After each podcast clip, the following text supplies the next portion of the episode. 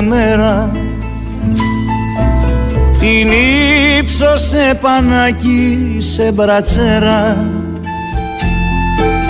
Μια άλλη χρόνους τέσσερις χαμένοι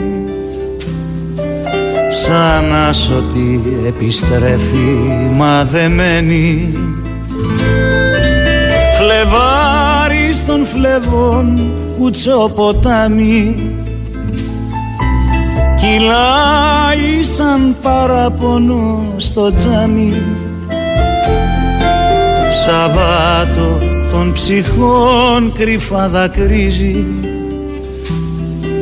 Στα σπίτια των απόντων φτερουγίζει. Μάρονος και φορού και ανθούσεις φορού χαράλαμπους και βλάσιου Κασιανού και θαλάσσιου Τρίφωνος και παγκράτιου Ήλιος του μεσονυχτιού Φεύγει από το μαγελιόνι της Η παπαντής το χιόνι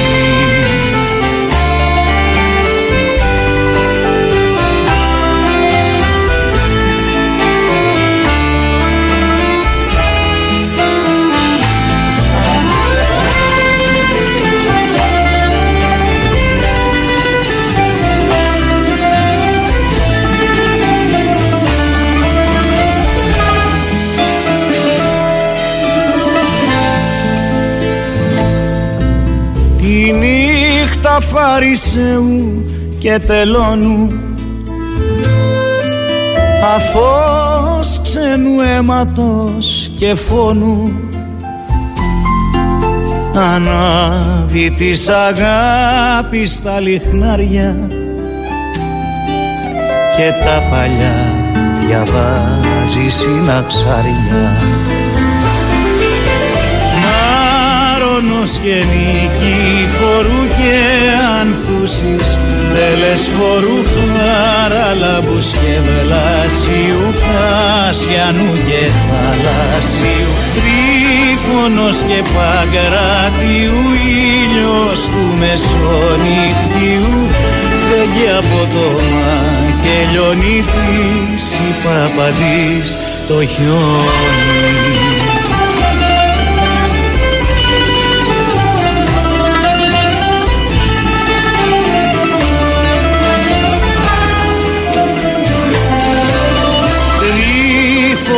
και παγκράτιου ήλιος του μεσονυχτιού φεύγει από το μα και λιώνει της η παπαντής το χιόνι.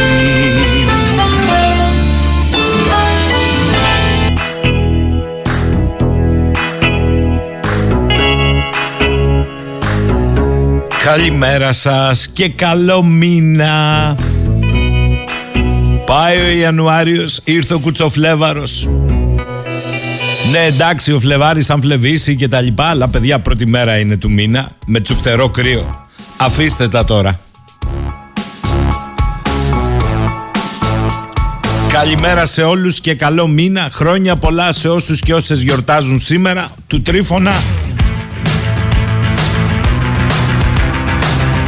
Στο μεταξύ αγρότες κτηνοτρόφοι κατεβάζουν τα τρακτέρ στους δρόμους αλλά τα παιδιά στην Αθήνα παίζουν, τον παίζουν δηλαδή, φέτα 14 ευρώ, 14 ε, ευρώ το κιλό. Τι άλλο να πεις.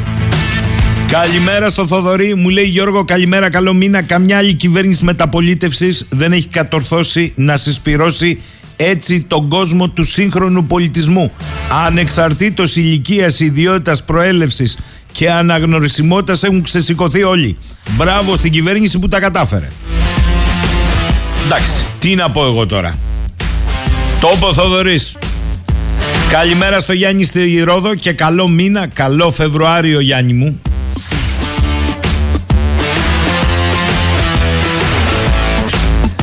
Α, Βασίλη το είδα κι εγώ, πραγματικά δεν υπάρχει ούτε συγγνώμη, ούτε ντροπή, ούτε κάναμε λάθος, ούτε τίποτα.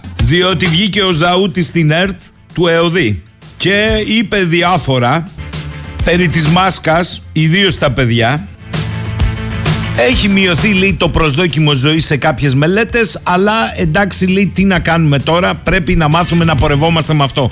Εντάξει παιδιά καλά πάτε.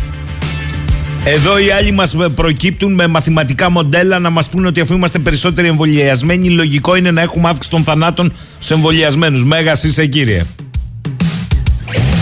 Δέστε το αλλιώς γιατί έτσι καλλιεργείτε την ψέκα μόνοι σας. Α, θα το πω το σχόλιο, το πολιτικό θα το πω. Άντε και στην κυβέρνηση ο πρώην πρόεδρος του Λάος. Διότι χθες το πρωί στο Sky, οποία έκπληξη, ο Γιώργος Καρατζαφέρης αφού έπλεξε δικαίωμά του το εγκόμιο του Πρωθυπουργού είπε ότι θα βοηθήσει ο ίδιος με περιοδίες στη Βόρειο Ελλάδα όπου η Νέα Δημοκρατία έχει πρόβλημα για να μαζέψει τους ψηφοφόρους του Βελόπουλου στο κόμμα του ήταν και αυτός και να ενισχύσει το κυβερνών κόμμα. Προφανώς ανέλαβε ρόλο να βαγοσώσει στη Βόρειο Ελλάδα ο Καρατζαφέρης και σου λέει εδώ τα παιδιά μου, ο Άδωνης, ο Μάκης και ο Θανάσης είναι στην κυβέρνηση πρωτοκλασάτη. Γιατί όχι κι εγώ. Είναι μία τέτοια. Πώς το έλεγε ο Κώστας Καραμαλής, δεν συνεργάζομαι με τα άκρα όταν το ρωτάγαν για το Λάος. Άλλο μείζον θέμα. Καλημέρα και καλό μήνα στο Γιάννη στην Αθήνα. Άλλο μείζον θέμα. Άλλο, άλλο. Ο αρχηγός αξιωματικής αντιπολίτευσης ανακοίνωσε χθες, ο Τσίπρας, ότι αποχωρεί το κόμμα του από τις ψηφοφορίες των νομοσχεδίων στη Βουλή. Ωραία. Να του κάνουμε κριτική ή επιτίμηση ανάλογα με το πώς πορεύεται ο καθένας. Αλλά να βγαίνουν συνταγματολόγοι και να λένε ότι αυτό είναι θεσμικά αβαβά, με συγχωρείτε. Πού το είδατε εσείς ότι ένα κόμμα δεν μπορεί να αποχωρεί από μία ή από όλες τις ψηφοφορίες; Επίσης, ο κυβερνητικός εκπρόσωπος να ξαναδεί το καλεντάρι. Στο 19 τα ίδια είχαν πράξει και αυτοί που τώρα είναι κυβέρνηση ως αντιπολίτευση αξιωματική. Καταλάβατε, πάμε σε εκλογές. Τι τσοβόλα δώστα όλα. Αυτό που συμβαίνει τώρα είναι χατζηδάκι δώστα όλα. Ο Υπουργός Εργασίας κατά τη διάρκεια τηλεοπτικής συνέντευξης, εμφανώς χωρίς σχέδιο και προπολογισμό εξαγγελίας, μπροστά στα δύσκολα που έρχονται εν ώψη των εθνικών εκλογών, πέταξε τη νέα φωτοβολίδα. Και όποιος τσίμπησε, τσίμπησε. 40.000 είπε με δάκρυ, απόμαχοι της εργασίας, μα τι δάκρυ είναι αυτό, που είναι σε αναμονή για ένα ή δύο και περισσότερα χρόνια της έκδοσης των επικουρικών του συντάξεων για κάθε μήνα θα λάβουν αναδρομικά 100 ευρώ.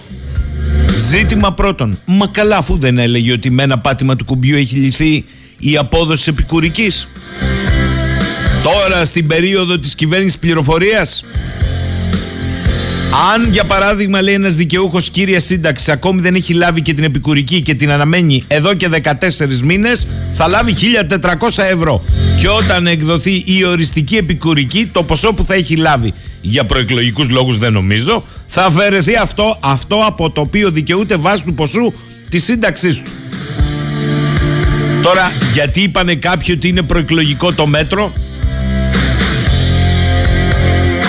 Διότι ο Υπουργός Εργασίας ανέφερε ότι το μέτρο, λέμε τώρα, θα έχει εφαρμογή μόνο για μία φορά.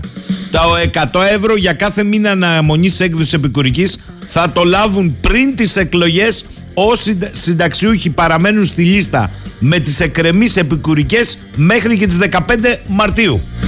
Τους υπολογίσαν γύρω στις 40.000, οπότε βγαίνει, σου λέει δώστο. Τι δεν καταλάβατε τώρα, θέλετε και κάποια άλλη απόδειξη;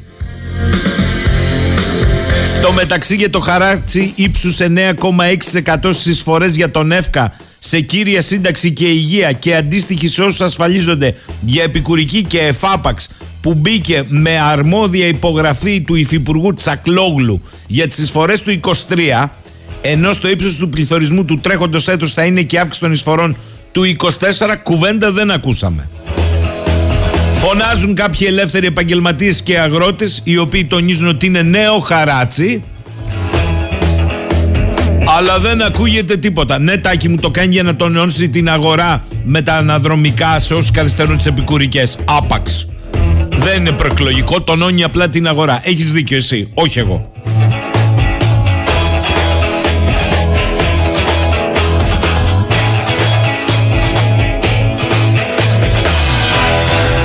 Εν τω μεταξύ έχουμε και καλύτερα.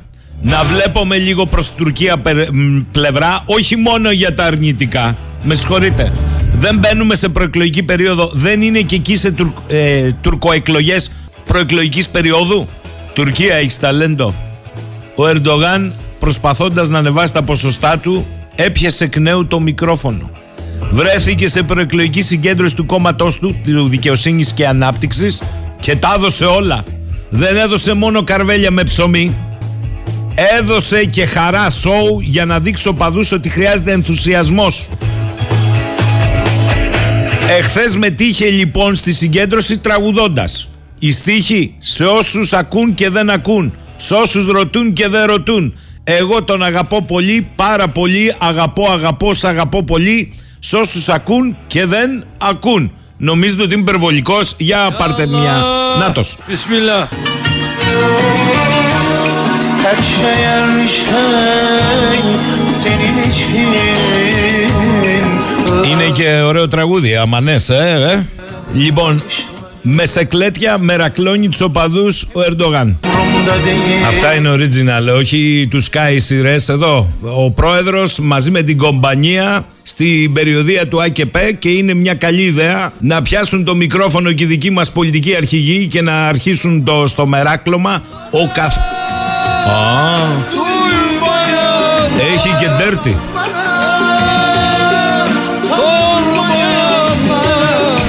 Φωνάρα ο πρόεδρος, φωνάρα. Εντάξει Κατερίνα, καταλάβαμε. Λοιπόν, σας είδατε, έχουμε ρεπορτάζ. Ε, δε- δεν έχετε παράπονο, κατευθείαν. Φρέσκο, φρέσκο. Πώς τραγούδαγε ο Έρντι χθες. Για φανταστείτε τώρα, ε. Α, θα βάλω θέμα σήμερα στους ακροατές. Διαλέξτε το τραγούδι του εκάστοτε πολιτικού αρχηγού. Τι τραγούδι θα πει δηλαδή ο Κυριάκος ο Μητσοτάκης προεκλογικά; Τι θα πει ο Αλέξης ο Τσίπρας. Ο Νίκος ο Ανδρουλάκης; Καλά για τον Κουτσούμπα το ξέρουμε περίπου. Το έχει πει. Το είπε στη Βουλή. Τι θα πει ο Βαρουφάκης. Α, με το ένα νι ο Γιάννης; Και τι θα πει και ο Βελόπουλος; Εδώ είναι τώρα να δούμε οι κοινοβουλευτικοί αρχηγοί. Δικό σας που λένε. Ας αποφασίσουν οι ακροατές ποιο τραγούδι ταιριάζει γάντι. Ο Νικόλας μου λέει ο εχθρός του κακού είναι το χειρότερο. Ας περιμένουμε λοιπόν την επόμενη κυβέρνηση γιατί βγαίνουν από τις ντουλάπες διάφορα ζόμπι της πολιτικής. Βλέπε Καρατζαφέρης και το έργο γίνεται σπλάτερ. Άμα λάβουμε υπόψη και το ενδεχόμενο ευρεία συγκυβέρνησης, τότε πάμε για δράμα και κλάμα. Μα γιατί λες ότι βγήκε από την ντουλάπα ο Καρατζαφέρης; Δικά του παιδιά δεν είναι πρωτοκλασάτη υπουργοί. Πού το βρήκες ότι είναι στην ντουλάπα και στην Αφθαλήνη; Είναι ο ιδεολογικός μπαμπάς. 10 και 21 με τραγούδι ανοιχτή επικοινωνία διαλέξτε το τραγούδι του πολιτικού αρχηγού που θέλετε που θέλετε να ακούσετε προεκλογικά. Πάμε με δικό μας τραγούδι τώρα πάμε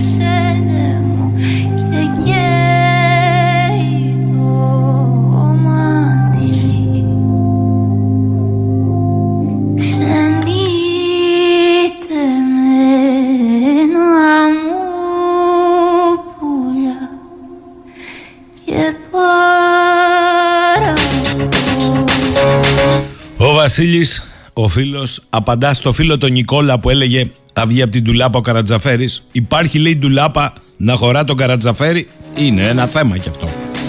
Ο φίλος μου Αργύρης στέλνει λέει το τραγούδι που θα ήθελε να ακούει προεκλογικά από όλους τους πολιτικούς αρχηγούς. Τρία πουλάκια κάθονταν. Ο Χρήστος λέει: Καλό μήνα από το Βιετνάμ. Περιμένω ψήφο ticket pass. Βρε Χρήστο, τι περιμένεις ticket pass; Εκλογές έρχονται, όλα τα κόμματα, δισεύρετες είναι οι ψήφοι, θα σε κυνηγήσουν. Η Νίκη λέει θέλει να ακούει από τον Πρωθυπουργό προεκλογικά του Μάκη Χριστοδουλόπουλου «Δεν κοιμάμαι τώρα πια τα βράδια, πνίγω στο ουίσκι τα δικά σου σημάδια». Μωρέ μπράβο. Και ο Κωστής μου λέει θέλω να ακούω τον Πρωθυπουργό του Κίτσου η μάνα κάθονταν. Α, έχετε ξεφύγει. Από βαριά λαϊκά έως δημόδι. Για βάλτε λιγάκι το μυαλό, είπαμε. Ακλέβω τις καλές ιδέες. Στην Τουρκία ο πρόεδρος του ΑΚΕΠ και πρόεδρος της χώρας, ο Ερντογάν, κάνει προεκλογικό ρελάνς. Δεν θα πάει χαμένο. Αν δεν τα καταφέρει, τον βλέπω για κανένα voice. Λοιπόν, γιατί να μείνουν και οι δικοί μας στην ανεργία, τις δικές σας προτάσεις για τους δικούς μας πολιτικούς αρχηγούς. Τι τραγουδάκι θα θέλατε να ακούτε, Α, δηλαδή για φανταστείτε τώρα, ε, να αναλύουν προγράμματα και μετά να πιάνουν το μικρόφωνο και να αρχίζει ο Νταλκάς. Πάμε Κατερίνα σε διάλειμμα και επανερχόμαστε. Μη μας περιφρονάς, μη μας περιφρονάς. Γράψε βρε ιστορία, δυο λόγια και για μας. Μη μας περιφρονάς, μη μας περιφρονάς. Γράψε βρε ιστορία, δυο λόγια και για μας.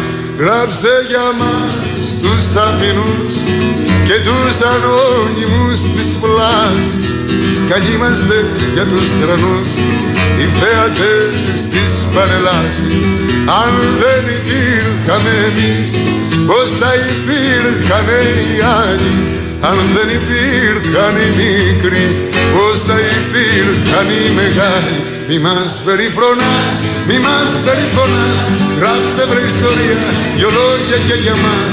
Μη μας περιφρονάς, μη μας περιφρονάς Γράψε βρε ιστορία, δυο λόγια και για μας. Αρνήσου ταν μπορείς, αρνήσου ταν μπορείς Από την ίδια λάσπη πλαστήκαμε κι εμείς. Για μας δεν νοιάζεται κανείς, είμαστε τα γραφό το χιόνι. Μας ξέρουν πέντε συγγενείς, η μάνα μας και οι γειτόνι. Αν δεν υπήρχαμε εμείς, πως θα υπήρχαν οι άλλοι; Αν δεν υπήρχαν οι μικροί, Πώς θα υπήρχαν οι μεγάλοι Μη μας περιφρονάς, μη μας περιφρονάς Γράψε με ιστορία δυο λόγια και για μας. Αργείς ήταν μπορείς, αργείς ήταν μπορείς Από την ίδια λάσπη πλαστήκαμε κι εμείς. Μη μας περιφρονάς, μη μας περιφρονάς Γράψε βρε ιστορία δυο λόγια και για μας. Μη μας περιφρονάς, μη μας περιφρονάς Γράψε βρε ιστορία δυο λόγια και για μας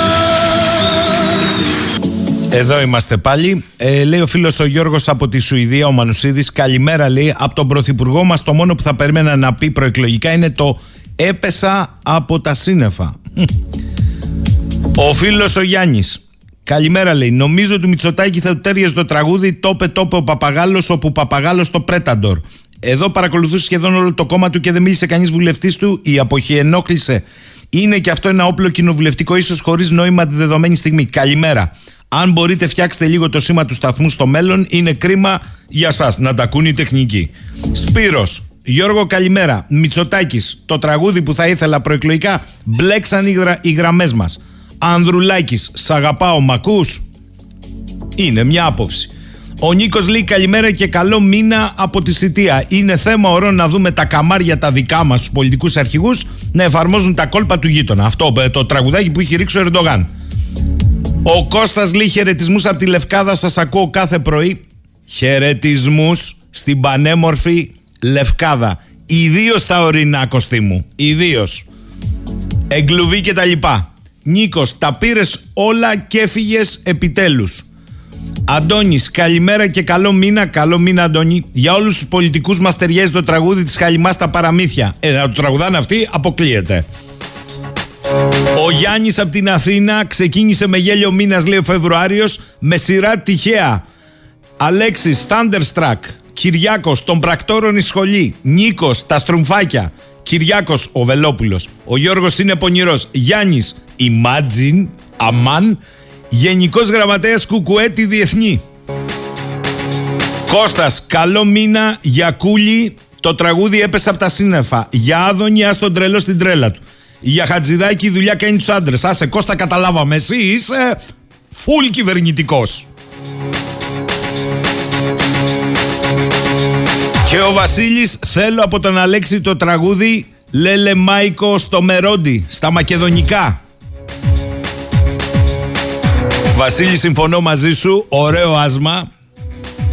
Και όπως το θες με αξάν, αλλά μόνο Αλέξης.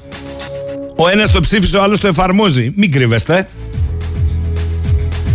Λοιπόν, ελάτε, ελάτε, έχετε εμπνεύσεις. Δεν θα είναι μόνο ο Ερντογάν που θα τραγουδάει και θα βάλει υποψηφιότητα και για το Voice αν δεν τα καταφέρει.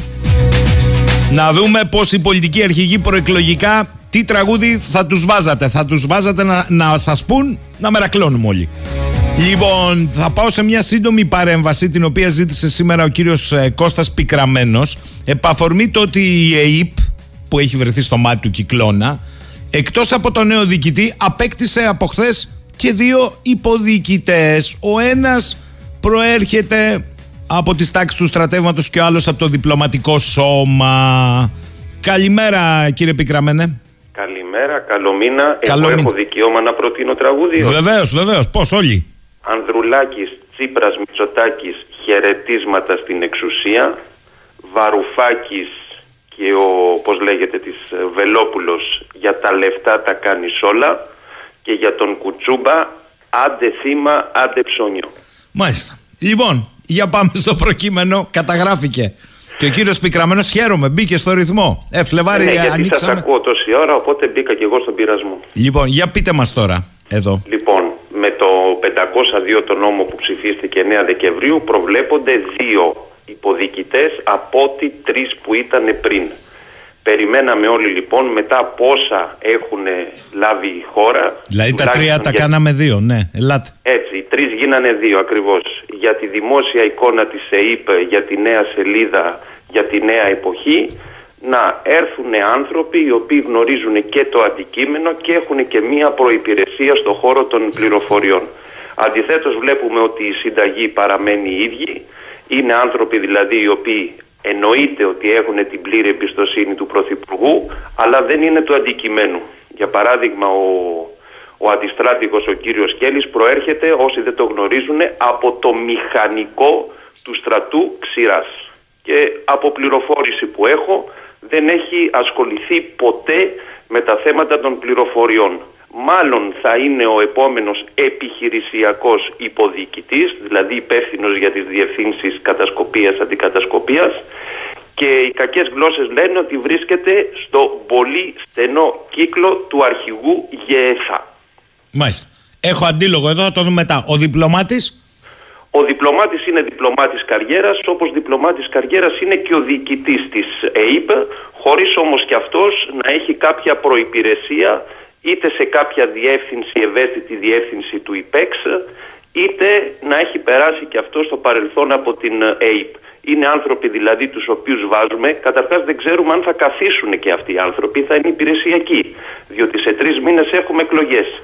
Σε περίπτωση που προκύψει κυβέρνηση συνεργασίας, δεν υπάρχει περίπτωση η σημερινή αντιπολίτευση, αν συμμετέχει σε κυβερνητικό σχήμα, να αποδεχτεί τη θέση τους. Οπότε βάλαμε ανθρώπους μέχρι τον Απρίλη τουλάχιστον. Μάλιστα.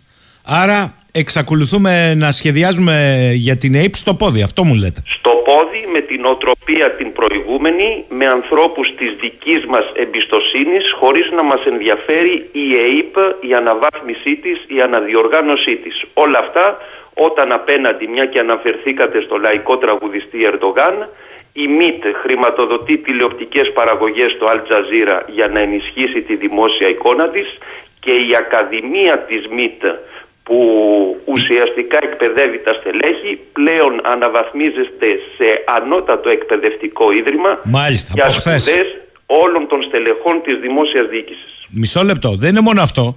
Και ανταλλαγή φοιτητών που σημαίνει ότι όλη η Ευρασία μπορεί να περάσει από τα θρανία της Ακαδημίας Πληροφοριών της ΜΙΤ πλέον, από το Έτσι. Αζερβαϊτζάν μέχρι που αλλού και καταλαβαίνει κανείς πώς... Τι δημιουργ- σημαίνει αυτό για Μάλιστα. μια μελλοντική στρατολόγηση κλπ. Μάλιστα. Ε, να σας πω τώρα τον αντίλογο. Ναι. Ο αντιστράτηγος εναποστρατεία ο Κέλλης, που είναι ο ένας από τους δύο υποδιοικητές, όντως έχετε δίκιο, έχει πτυχίο πολιτικού μηχανικού και πάει στην ΑΕΠ. Έχει όμως ένα προσόν. Είναι ο άνθρωπος που υπέγραψε και σφράγισε ότι η επίμαχη βραχονισίδα του Εύρου τότε με την ιστορία τη fake της Μαρίας δεν ήταν ελληνική. Και αποστρα... μάλιστα. μάλιστα. Αυτός είναι, ο- αυτό το προσόν φαίνεται εκτιμήθηκε, διότι έβγαλε τα τοπογραφικά. Οπότε σου λέει χρήσιμος είναι. Από την άλλη, δεν είναι στον κύκλο του αρχηγού Γεθά και γι' αυτό αποστρατεύτηκε. Εδώ είναι που λένε η εκδίκηση είναι ένα πιάτο που τρώγεται κρύο. Έχω, αντι... έχω ανάποδη πληροφόρηση Ωραία. διότι από ό,τι ξέρω προέρχεται, είναι γέννημα θρέμα από την Ξάνθη Μάλιστα. και υπάρχει προσωπική γνωριμία με τον γαμπρό του αρχηγού Γεθά ο οποίος και αυτός ε, διατηρεί επιχείρηση στην Ξάνθη.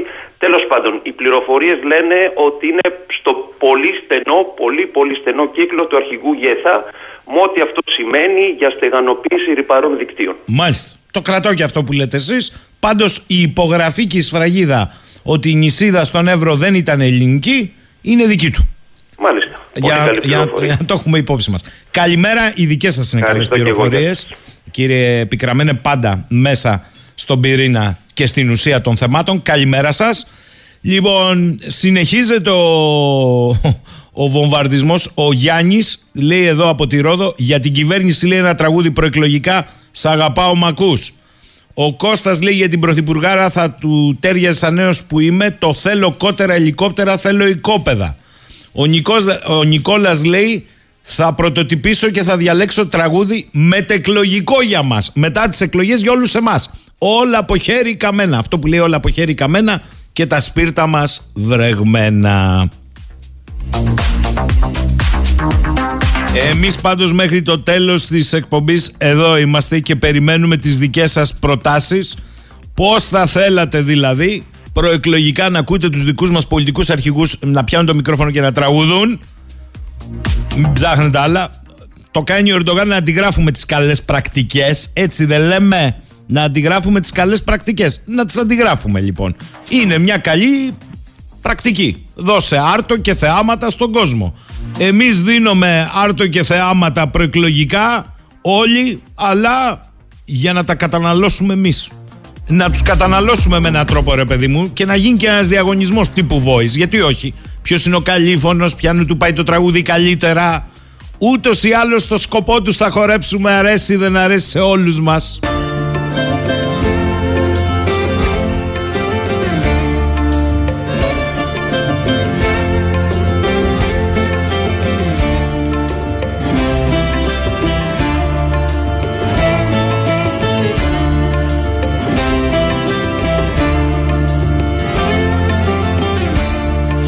Παλεύει ρίζα για νερό Βαθιά μέσα στο κόμμα Να στείλει στο αφεντικό Το πράσινο το χρώμα.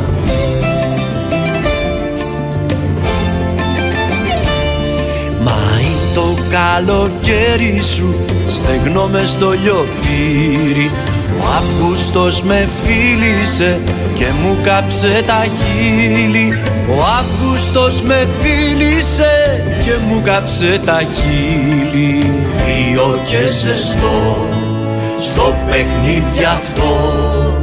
Χάνει πάντα όποιος λέει Πρώτος αγαπώ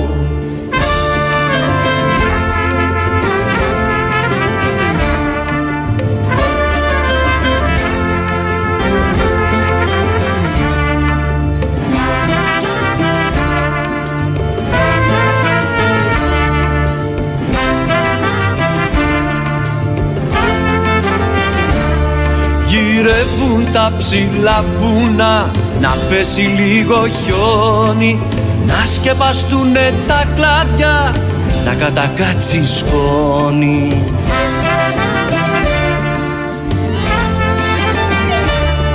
Γιατί το καλοκαίρι σου φωτιά που με πεθαίνει Ο Αύγουστος μεγάλωσε, φθινόπωρο δεν μπαίνει. Ο Αύγουστος μεγάλωσε, φθινόπωρο δεν μπαίνει.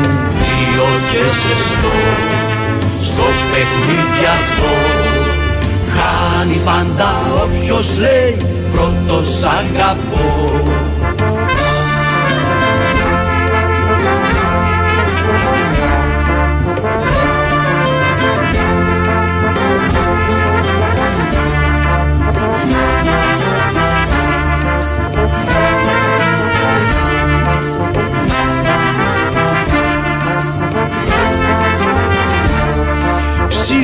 πετάνε τα πουλιά με την ψυχή στο στόμα.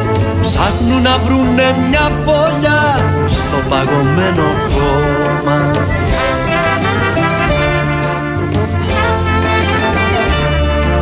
Γιατί είναι ο χειμώνα σου σαν λύκος πεινασμένος. Κι έξω από την κρυψώνα σου γυρίζω τρομαγμένος. Έξω από την κρυψώνα σου γυρίζω τρομαγμένος. Rio και ζεστό στο παιχνίδι αυτό. Χάνει πάντα όποιος λέει πρώτος αγαπώ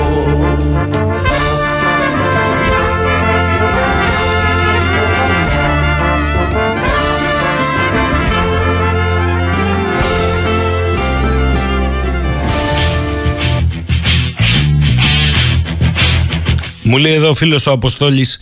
Καλά στο είπε στην αρχή ο Θόδωρης. Μπράβο στην κυβέρνηση, τα κατάφερε. Ένωσε όλο τον κόσμο του πολιτισμού εναντίον της. Δεν έχει ξαναγίνει αυτό με τα πολιτευτικά και έχουν 48 ώρια απεργία παρά το ότι τους φέραν και τροπολογία η οποία δεν τους έπεισε. Έχω όμως λέει μια απορία. Οι ηθοποιοί της σουρεαλιστικής τραγωδίας, η κυβέρνηση των Αρίστων μετέχουν σε αυτή την απεργία υπέρ της υποβάθμισης των πτυχίων των ηθοποιών και τη συνέπειες αυτού ή όχι; Ε, τώρα τι να σου πω εγώ. Ο χαρακτηρισμός δικός σου. Η Κάρμεν, καλημέρα λέει και καλό μήνα, καλό μήνα ο Κάρμεν. Εγώ να τραγουδήσω για όλους γεννήθηκαν για την καταστροφή βρε παλιό παραμυθατζή. Και η Μαρία καλημέρα από Θεσσαλονίκη με διακοπές σας ακούω αλλά για το Μητσοτάκι θα διάλεγα λέει προεκλογικά να μας λέει το τα πήρα όλα και έφυγα. Όχι τα πήρες όλα και έφυγες, τα πήρα όλα και έφυγα. Ο φίλος ο Βασίλης λέει Γιώργο δεν υπάρχει τραγούδι Ένα είναι λέει Η ρίση μη, μου του- μη μου τους κύκλους τάρατα Μάλιστα Εντάξει Και αρχαία παίζουν και πεάνες και εμβατήρια. Ό,τι θέλετε αρκεί όπως είπα να αντιγράφουμε τις καλές πρακτικές. Ο φίλος ο Αναστάσης μου λέει «Μμμ, Έχουμε να δούμε πράγματα και θάματα προεκλογικά από όλα τα καϊνάρια. Εντάξει παιδιά, εντάξει. Έχουμε να δούμε, το θέμα είναι τι ζητούμε κι εμείς όταν έρχονται να μας δούνε, τι τους λέμε και τι καταλαβαίνουν αυτοί. Η Σοφία λέει πείτε στον κύριο 007 Ποιος είναι αυτός; Ότι και εγώ του χαρίζω το τραγούδι Το Άιντε Ψώνιος σκέτο χωρίς το θύμα Α, απαντάει στον κύριο Πικραμένο Μάλιστα, με σκόμα η Σοφία Σοφία, ελεύθερο είναι ο καθένας διαλέγει όποιο τραγούδι θέλει. Μη θυγόμαστε τώρα. Ελάτε, παιδιά. Πρώτη μέρα του μήνα. Ο Φλεβάρης και αν φλεβήσει, το ξέρετε. Βεβαίως είμαστε μες στο κρύο. Παρηγοριά στον άρρωστο, διότι και Μάρτης Γδάρτης κτλ.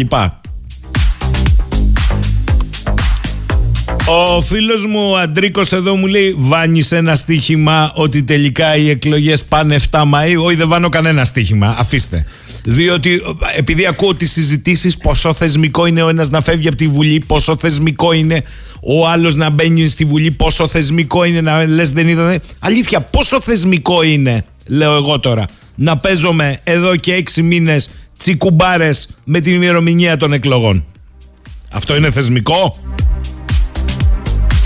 Ο Νικόλας λέει: Εγώ θα κάνω το συνήγορο του διαβόλου. Ο καλλιτεχνικός κόσμος γιατί δεν επέδειξε την ενότητά του εδώ και 12 χρόνια που σπαράσεται ολόκληρη χώρα αλλά, έκαναν, αλλά το έκαναν τώρα που απειλούνται τα συντεχνιακά τους συμφέροντα; Δεν με πείθουν για να μην πω ότι με αφήνουν παντελώς αδιάφορο διότι Νίκο μου του Μπρέχτ το έχεις ακούσει; Ε, πρώτα πήραν τον έναν που ήταν ομοφιλόφιλος μετά πήραν τον άλλον που ήταν Εβραίος μετά πήραν τον άλλον που, πήραν κομμουνιστή, που ήταν κομμουνιστής μετά όταν ήρθαν να πάρουν εμένα φώναζα αλλά δεν υπήρχε κανείς να ακούσει Κάπως έτσι πάει το πράγμα. Πάμε με τραγούδι.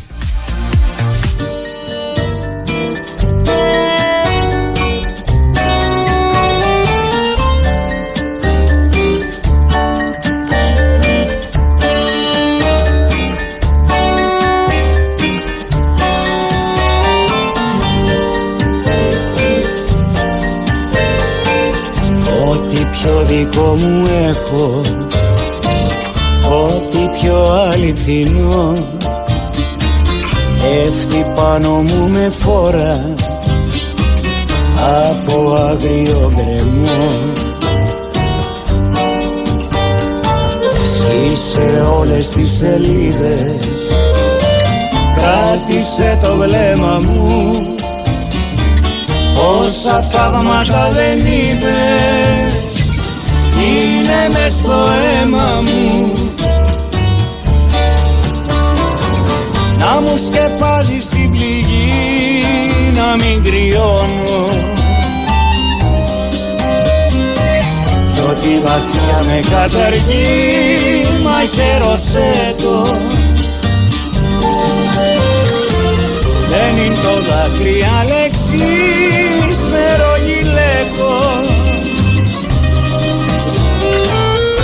Ούτε τα λάθη φυλακές να τα κλειδώνω. Δεν είναι το δάκρυ αλεξής φερογιλέκο Ούτε τα λάθη φυλακές να τα κλειδώνω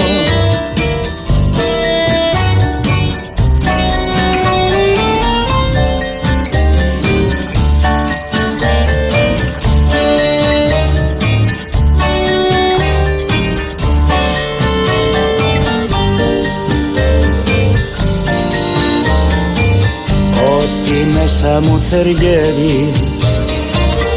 Ό,τι μοιάζει να μπορεί. Πάνω στο χώρο την τρέλα Μου γυρίζει το κεντρί. Θύμα είμαι που σκοντάφτει Και ψυχή σε πανικό. Πάρ' την πίκρα μου και καύτη κι άνοιξε το γενικό να μου σκεπάζει στην πληγή να μην κρυώνω. Ότι βαθιά με καταργεί μαχαίρωσέ το. Δεν είναι το δάκρυ Αλεξής νερογιλέτο Ούτε τα λάθη φυλακές να τα κλειδώνω. Δεν είναι το δάκρυ Αλεξής νερογιλέτο Ούτε τα λάθη φυλακές να τα κλειδώνω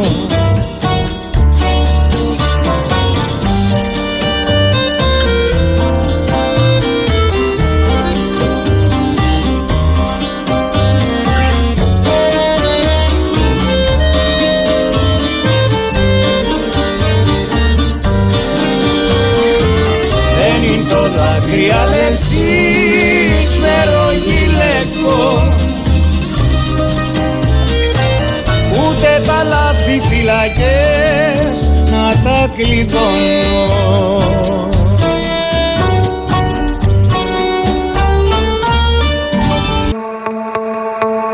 11 και ένα πρώτο λεπτό, ακούτε πάντα 984.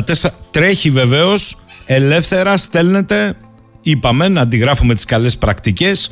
Και αφού ο Ερντογάν το ρίξει στο τραγούδι στις προεκλογικές συγκεντρώσεις, σας ζητήσαμε να μας πείτε ποια τραγούδια θα θέλατε και από ποιους πολιτικούς αρχηγούς μας στην προεκλογική περίοδο να τα αντιγράψουν κι αυτοί. Να ακούσετε. Ο Αρτέμις μου στέλνει εδώ από τον Αρχάγγελο της Κρήτης ένα τραγούδι λέει για όλους τους πολιτικούς αρχηγούς σε αυτό τον κόσμο τον καλό ράβε ξύλωνε. Τίποτα άλλο. Λοιπόν, πάμε τώρα να συναντήσουμε ένα καλό φίλο της συχνότητας, ε, καθηγητής στη φιλοσοφία της τέχνης, ε, συγγραφέας, πολυγραφότατος, οικαστικός και επί χρόνια δημοσιογράφος, συντάκτης στη Λιμπερασιόν. Τον κύριο Δημοσθένη Δαβέτα θα συναντήσουμε σήμερα και αφορμή μας δίνει το τι συνέβη, το τι συμβαίνει, αλλά το τι συνέβη χθες ειδικά στη Γαλλία που νέκρωσε από τη μία άκρη της έως την άλλη με μια μεγαλειώδη απεργιακή κινητοποίηση νεκρώσαν τα πάντα και με πολύ μεγάλη καταστολή πρέπει να πω. Με επίκεντρο αυτή τη φορά το συνταξιοδοτικό αλλά όχι μόνο. Η γαλλική κοινωνία είναι σε βρασμό όπως μας έχει πει ο κύριος Δαβέτας καιρό τώρα, χρόνια. Αλλά αυτό έρχεται και επανέρχεται με μία επίταση. Θα μου πείτε στις περισσότερες ευρωπαϊκές πρωτεύουσες γίνεται το έλα να δεις από τον κόσμο το θέμα είναι τι ακούνε τα πολιτικά συστήματα ε, εδώ έχουμε τους καλλιτέχνες μόνο καλημέρα κύριε Δαβέτα Καλημέρα κύριε Σαχίνη σε εσάς και στους ε, ακροατές σας. Χαίρομαι πάντοτε όταν ε, είμαστε στη γραμμή και μιλάμε. Κύριε Δαβέτα, ε, είμαστε σε μια 48ωρη, επειδή είστε στο χώρο και στο χώρο της τέχνης, κινητοποίηση όλου του κόσμου του πολιτισμού στην Ελλάδα. Σε αντίστοιξη βεβαίως με τα όσα συμβαίνουν στη Γαλλία που έχουν νεκρώσει τα πάντα, ε. Όχι απλά έχουν νεκρώσει τα πάντα. Προσέξτε, είναι η δεύτερη απεργία μετά την πρώτη απεργία που έγινε 19 Ιανουαρίου και θα ακολουθήσουν επόμενες απεργίες οι οποίες τώρα στο εξής θα είναι κυλιόμενες. Δηλαδή δεν θα είναι μιας μέρας, θα είναι δύο ή τριών ημερών.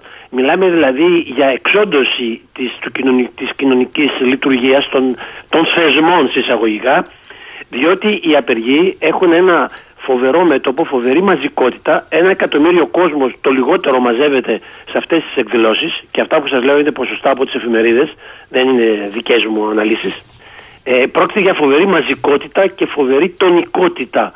Γι' αυτό και η καταστολή, όπως πολύ σωστά είπατε, η, ε, υπήρξε και θα συνεχιστεί, η οποία όμως καταστολή είχε αναγγελθεί κάποιους μήνες νωρίτερα όταν ο κύριος Μακρόν είχε βγάλει ε, στη, στην εφημερίδα τα νέα, ας το πούμε, τάγκς καταστολής, τα οποία έφερνε από τη Γερμανία. Α, μάλιστα. Τόσο καλά. Τόσο καλά, ναι. Ε, θέλω να πάμε στη, στο βάθος εδώ του τι συμβαίνει πραγματικά διότι η Γαλλία είναι μια εικόνα είτε από σκηνές προσεχώς είτε από σκηνές που ήδη διαδραματίζονται και σε άλλες πρωτεύουσες, μη εξαιρουμένων και των πανευρωπαϊκών Βρυξελών. Θέλω να σας ρωτήσω αν νομίζετε ότι πια βρισκόμαστε σε οριακές καταστάσεις σε σχέση με το πώς αντιλαμβάνονται οι κοινωνίες στην Ευρώπη το ρυθμό που δίνουν οι πολιτικές τους τάξεις. Λοιπόν, ε, καταρχήν να ξεκινήσουμε από το εξής. Ε, στον Ταβός, άμα είδατε αυτά τα οποία συζητήθηκαν, ε, ήταν, οι, οι- έχουν επίγνωση οι ολιγαρχίες, οι, οι ολιγαρχίες οι παγκόσμιες, της παγκοσμιοποίησης δηλαδή, έχουν επίγνωση ότι δημιουργούν κοινωνική οξύτητα. Διότι το είπανε. Και ο Κλάους Βάμπ το είπε και όλοι οι άλλοι είπαν ότι δεν γίνεται να προχωρήσουμε αν δεν υπάρξουν άγριες κοινωνικές εντάσεις. Άρα έχουν επίγνωση. Ένα αυτό. Δύο. Στη Γαλλία. Ε, πάμε στο τι- συνταξιοδοτικό. Στο συνταξιοδοτικό. Δεν είναι, όλοι νομίζουν ότι το συνταξιοδοτικό θα, πάρει, θα, βρ- θα αποφασίσουν στο 62, 63, 64, 65 και θα λυθεί το θέμα. Δεν είναι εκεί. Έχουμε δύο, δύο βασικούς άξονες. Πρώτον η αξιοπιστία του Γάλλου Προέδρου. Η αξιοπιστία του Γάλλου Προέδρου είναι στα χειρότερά της. Δεν έχει υπάρξει άλλος Γάλλος πρόεδρος με πιο χαμηλά ποσοστά, πιο χαμηλά και από τον Ολάντ, κάτι το οποίο δεν θεωρεί το ε, α- απροσπέραστο στο παρελθόν, διότι ο κύριος Μακρόν, σαν ένα γνησιότατο παιδί της παγκοσμιοποίησης, κοροϊδεύει ασταμάτητα το γαλλικό λαό, αλλάζοντας συνέχεια ε, προτάσεις, ε, ιδέες γύρω από το ίδιο θέμα. Σε σημείο οι Γάλλοι οι οποίοι έχουν μάθει ε, με μια πολιτική, αν θέλετε, συνείδηση σταθερότητας, δηλαδή ό,τι πεις προεκλογικά να το εφαρμόσεις μετοεκλογικά, έχουν μεγάλη παράδοση σε αυτό, έχουν ζαλιστεί και έχει χαθεί πλήρως η εμπιστοσύνη ανάμεσα στο Μακρόν και στους Γάλλους. Πάμε τώρα στο δεύτερο μέρος. Το δεύτερο μέρος λέει το συνταξιοδοτικό είναι ένα γεγονός το οποίο έχει πρόβλημα. Πού οφείλεται αυτό το πρόβλημα, Στο ότι ο κύριος Μακρόν δεν είναι μόνο η χρονολογία, είναι ότι κόβει όλα τα όποια τελευταία επιδόματα έχουν μείνει στο κράτος πρόνοιας. Το οποίο κράτος πρόνοιας θεσπίστηκε από τον Ντεγκόλ για να προστατεύσει τις, τις, ε, το δημογραφικό και τις γεννήσεις, να βοηθήσει δηλαδή την οικογένεια, τη γαλλική, μετά τον πόλεμο. Αυτό το κράτος πρόνοιας έχει αλλάξει κατά περιόδους, αλλά είναι βασικό ουσιαστικό της πέμπτης γαλλικής δημοκρατίας. Τώρα που έρχεται η παγκοσμιοποίηση, βάλει εναντίον του κράτους πρόνοιας, με αποτέλεσμα ακόμη και τα μικρότερα επιδόματα να απειλούνται από μείωση έως εξαφάνιση. Άρα, μαζί με το συνταξιοδοτικό έχουμε και αυτό. Ε, ρωτάει εδώ ένας φίλος, σας διακόπτω όταν έχω παρεμβάσεις Ναι, ναι, ακροατών βεβαίως, βεβαίως. που πρέπει να αποσαφηνίζετε μερικά πράγματα. Θα ήθελα λέει, να ρωτήσω καλημέρα στον κύριο Δαβέτα και καλό μήνα. Θα ήθελα να το ρωτήσω, λέει ο Νίκος, αν στις μαζικές πράγματι αυτές κινητοποιήσει του κόσμου στη Γαλλία μετέχουν μόνο οργανωμένες ομάδες συνδικάτων, συντεχνιών ή υπάρχει και η αυθόρμητη συμμετοχή πολιτών ανεξαρτήτως επαγγελματικής, κοινωνικής και ιδεολογικής τοποθέτησης; Πολύ ωραία το είπε ο Νίκος, θα έφτανα και εκεί, αλλά αφού το θέλει ο Νίκος θα το πω τώρα, με μεγάλη μου χαρά. Συμμετέχουν για πρώτη φορά όλα τα συνδικάτα οργανωμένα, όλα. Έχουμε δηλαδή ένα μέτωπο φοβερό από τα συνδικάτα, ως τα οποία ούτε και το μικρό, το πιο αιρετικό, ας το πούμε, συνδικάτο δεν απέχει. Ένα αυτό, ενιαία γραμμή. Παρά τις μικροτυπικές διαφωνίες. Δεύτερον, έχουμε και μαζικό κόσμο. Έχουμε και αυθόρμητους ανθρώπους. Έχουμε δηλαδή μια κοινωνία σεβρασμό και οργανωμένη και ανοργάνωτη. Και έχουμε και εκ νέου πλέον επιστροφή, σταθερή επιστροφή των κίτρινων γυλαίκων. Τα κίτρινα γυλαίκα, για να απαντήσω και στον Νίκο και σε εσάς και σε όλους, δεν είναι πλέον μία μόνο πραγματικότητα. Γίνεται concept. Προσέξτε, γίνεται μία, αν θέλετε, πνευματική, κοινωνική, επί, επίτηδες το λέω, πνευματική, κοινωνική αντίδραση. Γίνεται σύμβολο τα κίτρινα γιλέκα. Δεν είναι ανάγκη να είναι κάποιος κίτρινο γιλέκο. Κάποιος φοράει κίτρινο γιλέκο και πηγαίνει εκεί. Άρα το κίτρινο γιλέκο έχει πάρει μια συμβολική πολιτική διάσταση στην γαλλική κοινωνία και έχουμε από τη μία είναι ο φόβος και ο τρόμος του Μακρόν, διότι επανειλημμένα έχω γράψει δημοσιογράφοι ότι ζει με την αιμονή του φόβου των κίτρινων γυλαίκων, της επιστροφής τους, και από την άλλη είναι το ιδεολογικό χρωματικό πρόσημα όλων αυτών οι οποίοι μαζεύονται οργανωμένοι και ανοργάνωτοι και οι οποίοι είναι η γαλλική μεσαία τάξη για να φωνάξει ένα βροντερό όχι στη διάλυσή της, ένα όχι στην παγκοσμιοποίηση, ένα όχι στην ολιγαρχία, ένα όχι στην μαζική αδικία που γίνεται απέναντι στους αδυνάτους και στους φτωχούς. Άρα κύριε Δαβέτα, η ανάλυση που γίνεται από κάποιους αναλυτές στην Ελλάδα όπου ο Μακρόν εμφανίζεται ως η- η- ο μόνος πόλος αξιοπιστίας στην Ευρωπαϊκή Ένωση, ο, ρο- ο νέος οραματιστής της Ευρώπης, στη Γαλλία τα ακούνε βερεσέ, αυτό μου λέτε. Όχι μόνο Βερεσέ, αλλά είναι τελείως λάθος. Ε, οραματιστής της Ευρώπης ε, ο Μακρόν δεν είναι. Ο Μακρόν είναι και καταθέτω την προσωπική μου άποψη ένας έξυπνος διαχειριστής στην Ευρώπη των συμφερόντων της παγκοσμιοποίησης. Μάλιστα. Αυτός είναι ο Μακρόν. Ε, Στην Ελλάδα θέλουν, να- θέλουν πάντοτε οι Έλληνες πολιτικοί να φτιάχνουν ε, ωραίες, ωραίες αφηγήσεις, story. Και έχουν φτιάξει το story του Μακρόν επειδή ο Μακρόν έχει μια θετική πολιτική στην εξωτερική πολιτική της Γαλλίας. Αλλά επαναλαμβάνω, η εξωτερική πολιτική της Γαλλίας έχει συνάδει με τα συμφέροντα της Γαλλίας. Μπορεί να συμπίπτουν με την Ελλάδα, αλλά είναι τα συμφέροντα της Γαλλίας στην Ανατολική Μεσόγειο τα οποία Για υπηρετεί παράδειγμα. ο Μακρόν. Σωστά. Ε, μου λένε εδώ, μήπως λοιπόν ε, κύριε Δαβέτα πρέπει να το αντιπαραβάλουμε αυτό με το τι στη- συμβαίνει στη χώρα μας κατά κανόνα και να καταλάβουμε πού βρισκόμαστε εμείς ως λαός και η κοινωνία στον πάτο ε, των ε, αντιδράσεων. Άλλος φίλος εδώ, ο Δημήτρης μου λέει, εδώ λέει στο Ηράκλειο κάνει γεσέ η μερίδα για τον κατώτατο μισθό. Η μερίδα ή θα έπρεπε να τρίζουν και τα πλακάκια τώρα; Μάλλον θα έπρεπε να τρίζουν και τα πλακάκια για να πάρω, να ξεκινήσω από το τέλος. Ε, το πρόβλημα με την Ελλάδα όποτε έρχομαι και παρατηρώ είναι το εξής. Έχω την εντύπωση ότι οι πολιτικές αντιδράσεις μένουν στα λόγια, σε συζητήσεις φίλων και ή σε κάποιους νεολαίους οι οποίοι πολύ ας το πούμε έραση τεχνικά βγαίνουν να αντιδράσουν. Ή στο facebook. Ε, Ίσως, εκεί, γι' αυτό λέω, με, με, με σιγουριά. Μάλιστα. Καθόμαστε και με σιγουριά βρίζει ο ένας τον άλλον. Δεν είναι αυτό πολιτική. Πολιτική είναι να βγεις στον δρόμο και να συγκρουστείς. Αυτό κάνουν στη Γαλλία. Στη Γαλλία υπάρχει όχι μόνο ιστορία. Υπάρχει συνείδηση του προβλήματος. Οι Γάλλοι απειλούνται. Απειλούνται από τον πόλεμο της Ουκρανίας, απειλούνται από την οικονομία. Τρία είναι τα μεγάλα προβλήματα τα οποία έχει να αντιμετωπίσει ο Μακρόν και τα οποία, όπως με ρωτήσατε εξ αρχής, φτάνουμε τώρα, συνδέονται με το ε, συνταξιοδοτικό. Ποια είναι τα προβλήματα; Το ένα είναι η ασφάλεια. Παραμένει μεγάλο πρόβλημα ασφάλειας στη Γαλλία. Επανειλημμένα, όποιος δει τι εφημερίδες ή ακούσει τι ειδήσει, θα δει πολλά ε, περιστατικά ε, σκληρής βίας στους δρόμους, στο μετρό. Ε, τέτοια περιστατικά. Μιλάω για καθημερινή βία. Αυτό το πράγμα δεν μπορεί να το δεχτεί πλέον ο Γάλλος. Έχει αρχίσει και νοσταλγεί την εποχή Σιρά και Μιτεράν. Τελείως. Κυριολεκτικά. Ή περισσότερο την εποχή Ντεγκόλ. Γι' αυτό έχουμε φοβερή επιστροφή του Ντεγκόλ σαν ιδεολογία και σαν ε, σύμβολο πλέον στη γαλλική κοινωνία.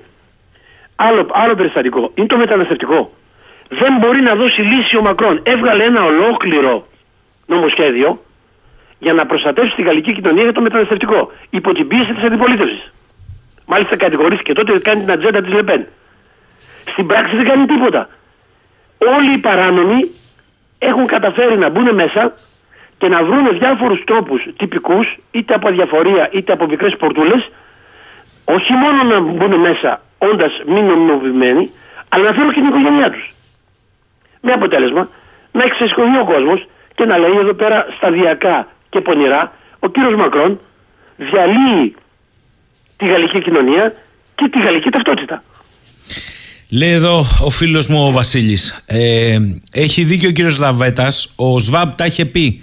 Η νεοφεουδαρχία της παγκοσμιοποίησης Δεν θέλει πρόνοια και κοινωνικό ιστό Δεν θέλει οικογένεια, δεν θέλει φύλλα Δεν θέλει ιδεολογίες.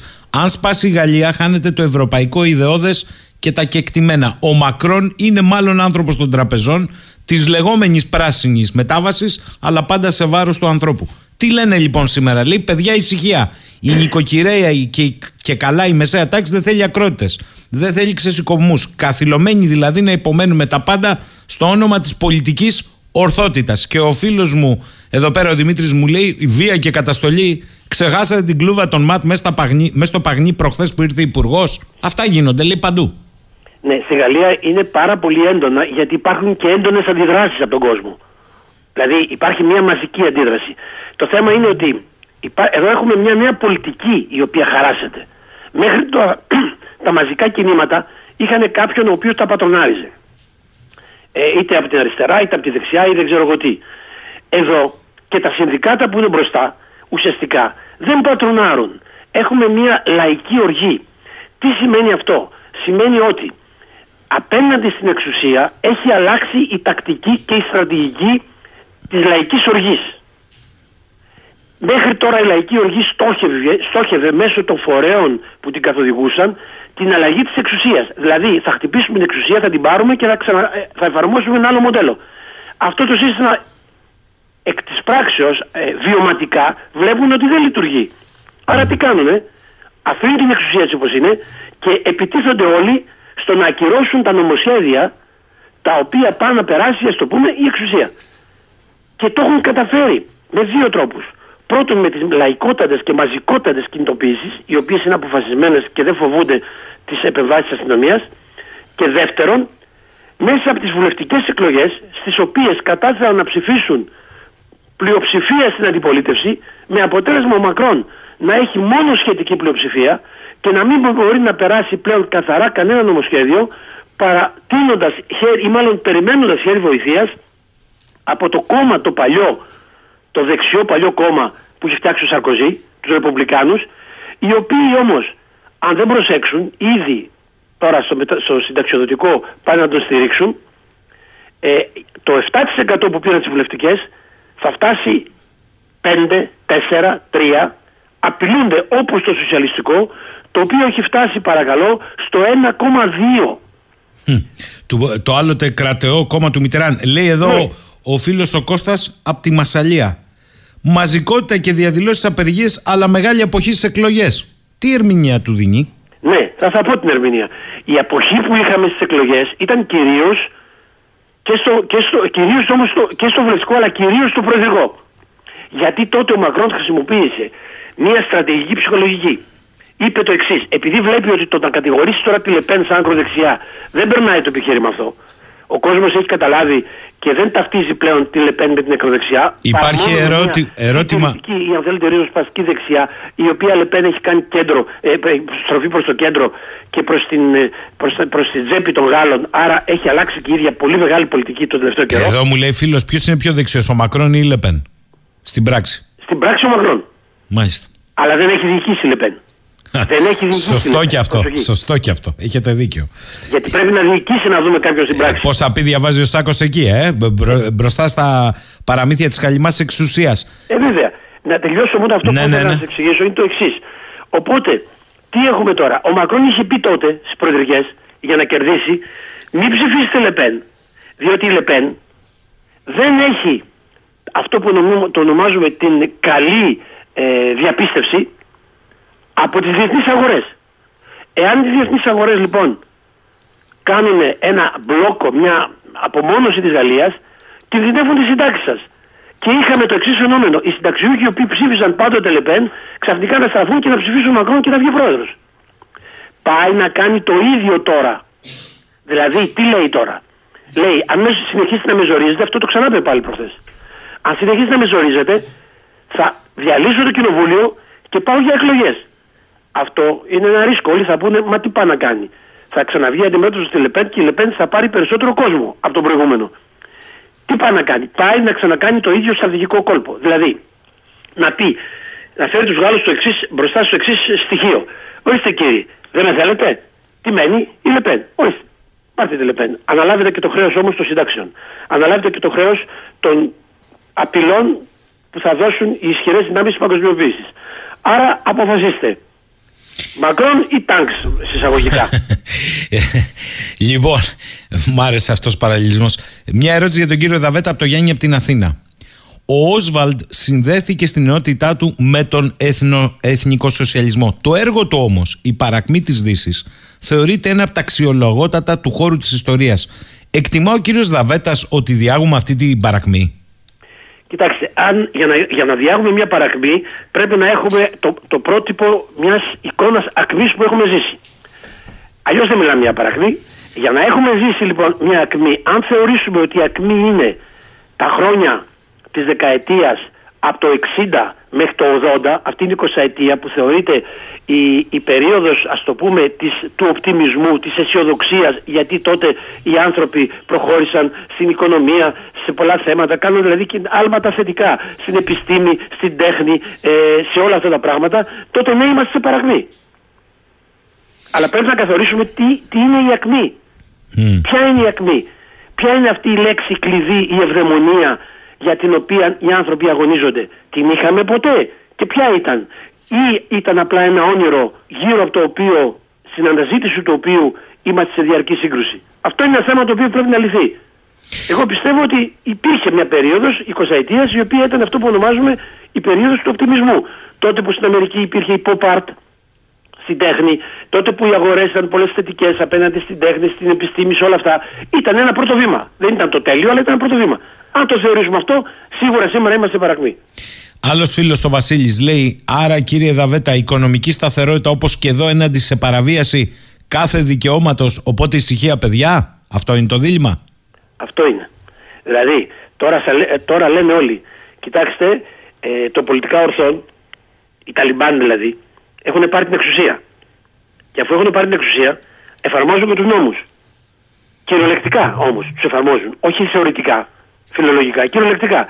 Κάποιος δεν συμφωνεί, δηλαδή ε, ο κύριος Δαβέτας λέει αυτά που λέει, θα βγαίνεις μόνος ο κύριος Σαχίνη, κύριε Δαβέτα. Δεν θα βγεις στα μεγάλα κανάλια. Ε, ο άλλος λέει στη δουλειά του κάποια άλλα θέματα. Ε, όχι, δεν θα βγει, δεν θα το πεις αυτό στη δουλειά σου. Γιατί αν το πεις, θα βγάλεις τη δουλειά σου.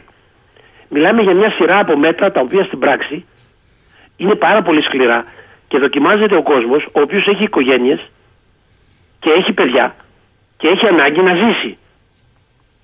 Άρα εδώ μιλάμε ότι δεν είναι μόνο στα λόγια. Εδώ έχουν περάσει στην πράξη. Εγώ το βλέπω και στο πανεπιστήμιο έξω, το βλέπω παντού στην καθημερινότητα στη Γαλλία. Δεν ξέρω στην Ελλάδα τι γίνεται, αλλά στη Γαλλία αυτό είναι πλέον έχει περάσει σε μια μετοπική, γι' αυτό και ο κόσμος αντιδράει. Ε, Άλλος φίλος λέει: Κύριε Δαβέτα, όταν όμως χτυπάμε τα νομοσχέδια, όπως είπατε, που γίνεται στη Γαλλία αυτή τη στιγμή, και όχι εκείνους που τα φτιάχνουν και τα προωθούν, δεν είναι σαν να χτυπάμε το σαμάρι και όχι το γάιδαρο, να θεραπεύσουμε την νόσο ή να κάνουμε παρηγορητική θεραπεία με σπυρίνες; Κοιτάξτε τι γίνεται. Σωστή, σωστή, σωστό το ερώτημά του. Είναι θέμα στρατηγικής. Η παλιά στρατηγική, η οποία λέει κάνουμε επίθεση στις δυνάμεις που έχουν εξουσία και τις αλλάζουμε, μέχρι τώρα δεν απέδωσε. Με αποτέλεσμα να χτυπάμε το μεγάλο και να χάνουμε το μικρό. Ε, εγώ αντιστρέφω τη λογική και λέω, ε, σκεφτείτε ένα πρόβλημα μαθηματικών και έχεις μπροστά σου, δίνεις εξετάσεις και έχεις 10 προβλήματα. Υπάρχει ένα δύσκολο το οποίο σου δίνει περισσότερους βαθμούς, ας πούμε στα 10 το 6 και υπάρχουν και κάποια άλλα που σου δίνει το 4. Ξεκινάς από τα απλά για να τα λύσεις έτσι ώστε ζεστός όπως είσαι και εν δυνάμει μπορείς να επηρεάσεις και να κάνεις κάτι για το πιο δύσκολο. Γιατί άμα ξεκινήσεις από το πιο δύσκολο, θα χάσεις και τα εύκολα. Αυτή είναι η λογική που αναπτύσσεται τώρα. Ο Λεωνίδας από τα Για- Γιάννητσά. Καλημέρα, λέει κύριε Δαβέτα. Νομίζω ότι σε όλους τους δυτικούς τα ίδια πάνω κάτω δεν έχουμε στην Ολλανδία, τη Γερμανία, το Βέλγιο. Όλοι αυτοί οι λαοί που έμαθαν σε κυβερνήσεις οι οποίες με έναν τρόπο φρόντιζαν τους πολίτες έστω με το κράτος πρόνοια και τη χώρα τους. Τώρα ξαφνικά είναι ανίκανες.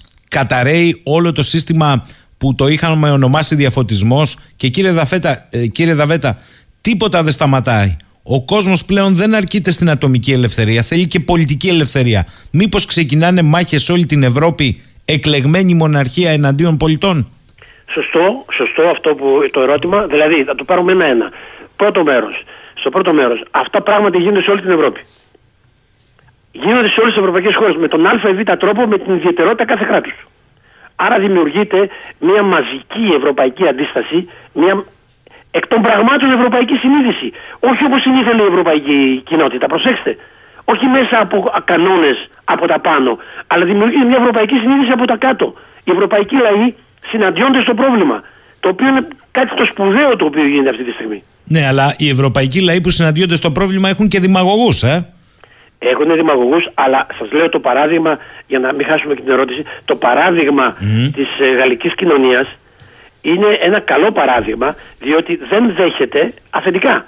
Συνεχίζουν αυτό το κίνημα να μην δέχεται αφεντικά. Μπορεί να καλούν τα συνδικάτα, αλλά όποτε ας πούμε στα κίτρινα γυλαίκα πήγανε η δεξιά ή η αριστερά να τα πατρονάρουν, τους έδειξαν την πόρτα. Έδιωξαν και τη Λεπέν και το Μελανσόν, τους διώξαν όλους. Φύγετε από εδώ. Δεν σας θέλουμε. Άρα δηλαδή δημιουργείται και ένα κλίμα δυσπιστίας απέναντι στους πολιτικούς και στην πολιτική όπως δημιουργείται σήμερα. Αυτή είναι μια εξέγερση συνείδησης. Και δεν ξέρω αν είναι ε, μοναρχία μόνο αυτό το πράγμα που συμβαίνει. Εγώ θα έλεγα ότι είναι μια, ας το πούμε, ε, γραφειοκρατική δικτατορία. Ε, Άλλος φίλος λέει: Μα κύριε Δαβέτα, εδώ δεν αφήνουν εναλλακτικές. Η πολιτική πλέον θέλει ψηφιακά μέσα και κανάλια. Άρα χρήμα. Το χρήμα το δίνουν τα χρηματοπιστωτικά ιδρύματα. Άρα δεν αφήνουν να γεννηθούν ηγέτες. Η πολιτική είναι έρμεο της οικονομίας. Κινδυνεύουμε όλοι μη μας χαρακτηρίσουν αναθωρητέ.